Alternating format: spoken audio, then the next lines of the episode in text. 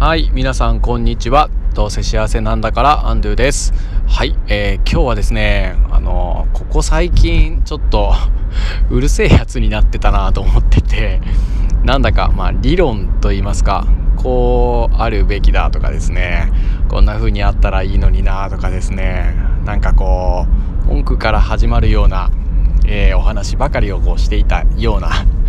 感じがですね、えー、していたので今日はですねちょっと実践に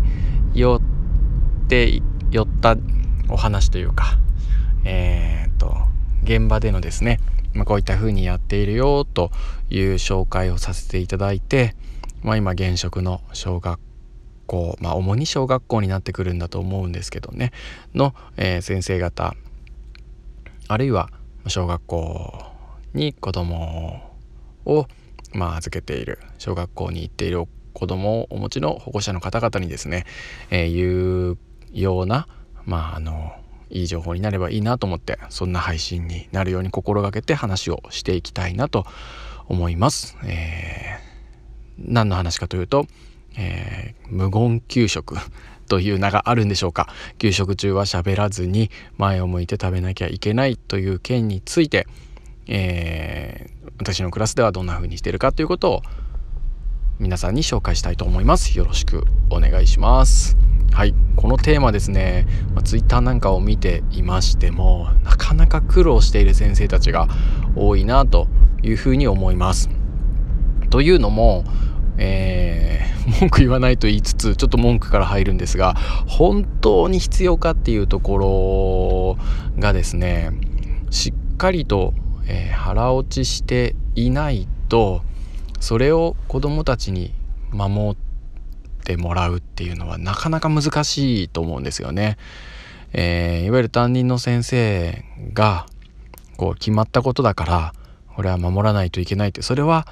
この件についてはもしかしたらそうかもしれないんですけれどもいやいやあるいはインフルエンザと同じぐらいの感染力で毎回インフルエンザの時に、えー、同等の対応これまでしてたんだろうかだとかですね。あるいはインフルエンザの時よりも今、えー、いわゆる水際対策といいますか学校に入ってくる時点での健康観察、えー、とか、まあ、体温管理とか、まあ、給食を食べる前にももう一度体調管理をしたりだとかあとは例年にないぐらいきちんと子どもたちがみんな手洗いをしたり清潔を保ったりしている中での給食なので本当にそんなにね必要があるのかとか、まあ、いわゆる症状が出てない熱もない子どもたちがもし仮に、えー、コロナウイルスを補菌していたとして感染力はすごく、えー、少ないのじゃないかってことだとかですね、まあ、そういった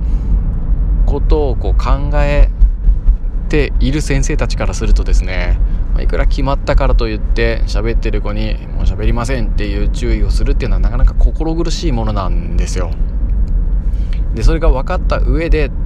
だけれどもだからうちのクラスだけは、えー、自分はそういう考えだから、ま、ちょっとぐらい喋ってもいいよなんてわけにはですねいかないっていうのが実際のところありますよね。そういったところの狭間で、えー、そういった先生方自分で考える力をお持ちの先生方はこう悩んでいると。だって自分のクラスだけね喋っていいよなんかして隣のクラスだったりあるいは学校全体で、えー、みんな静かに食べているのにってなると、ま、保護者からも見てておかしいなと思いますし子どもたちはもっともっとですよね、えー、おかしいという声を上げると思うんですよ。それはそうだなと思うので、まあ、ここは決まったところ、まあ、そういった大きいところに立ち向かうのは、えー、得策じゃないというふうに思いますよね。だけれどもだからといってうん、ただただ喋っている子を注意して叱って守らせるっていうのもおかしな話なのでじゃあ発想を転換しましょうっていうのが僕の考えです。でどんな風に展開するかというと、ね、これまでこんな喋らないで給食を食べるということはやってこなかったわけですよね。でっていうことはこの喋らないで声を出さないで食べる、えー、決まりの中最大限楽しく食べる方法はないんだろうかっていうことをですね、えー、年度当初クラスの子たちと、えー、話し合いをして決めてったんですよ。でいろいろとありまして音楽聴いたりとか映像見たりとかまあいろいろやったんですけれども今一番効果があるので皆さんに紹介したい方法というのはですね ちょっと引っ張りすぎですかね。ごめんなさい「はよイエイ」って感じですよね。で言いますね、絶対に喋ってはいけない給食という、えー、ゲームにしましたと。うん。わかりますか？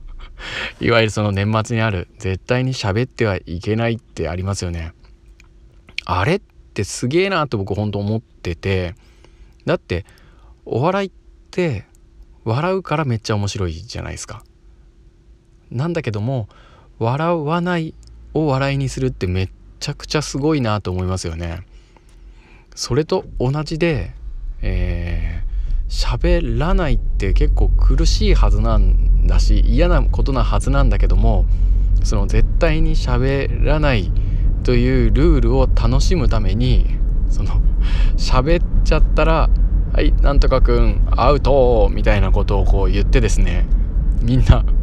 うってこう笑うわけですよ。でも声を出して笑ったら「はいなんとかさんなんとかくんアウト」とかって言われちゃうわけだからみんなこうなんとかこらえるんですよね。で結果喋っちゃダメとかですね。あもうちゃんと、えー、静かに食べなさいっていうよりも何倍も結果みんな静かに食べてるっていうのが、ま、僕の実践結果です、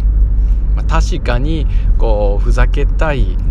子はおふざけモード変顔したりですね。ちょっと、えー、面白い動きをしたりとかするんだけれども絶対に圧倒的に静かにうちのクラスは食べてる自信があります。これをやった時にですね。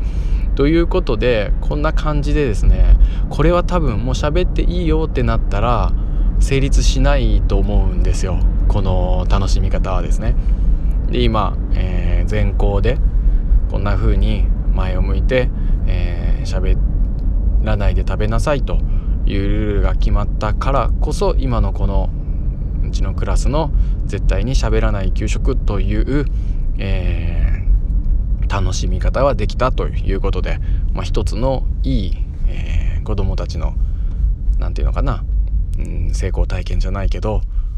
まあ、嫌なことを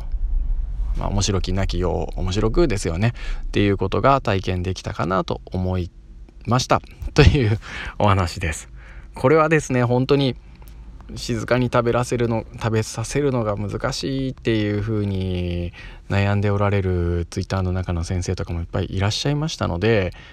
もしよかったら、え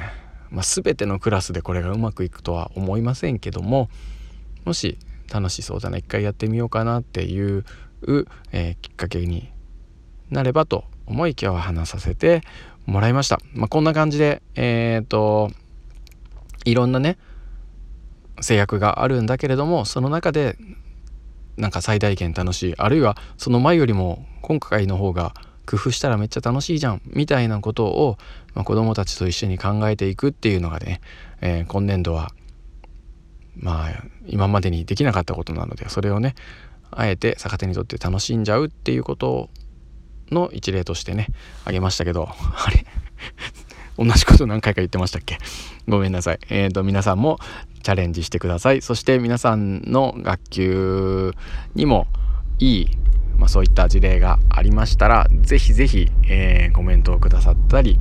えー、シェアをしてください。えー、今のこの状況をまだまだいつまで続くか分かりませんけど、え全力で楽しんでいっちゃいましょうということで皆さん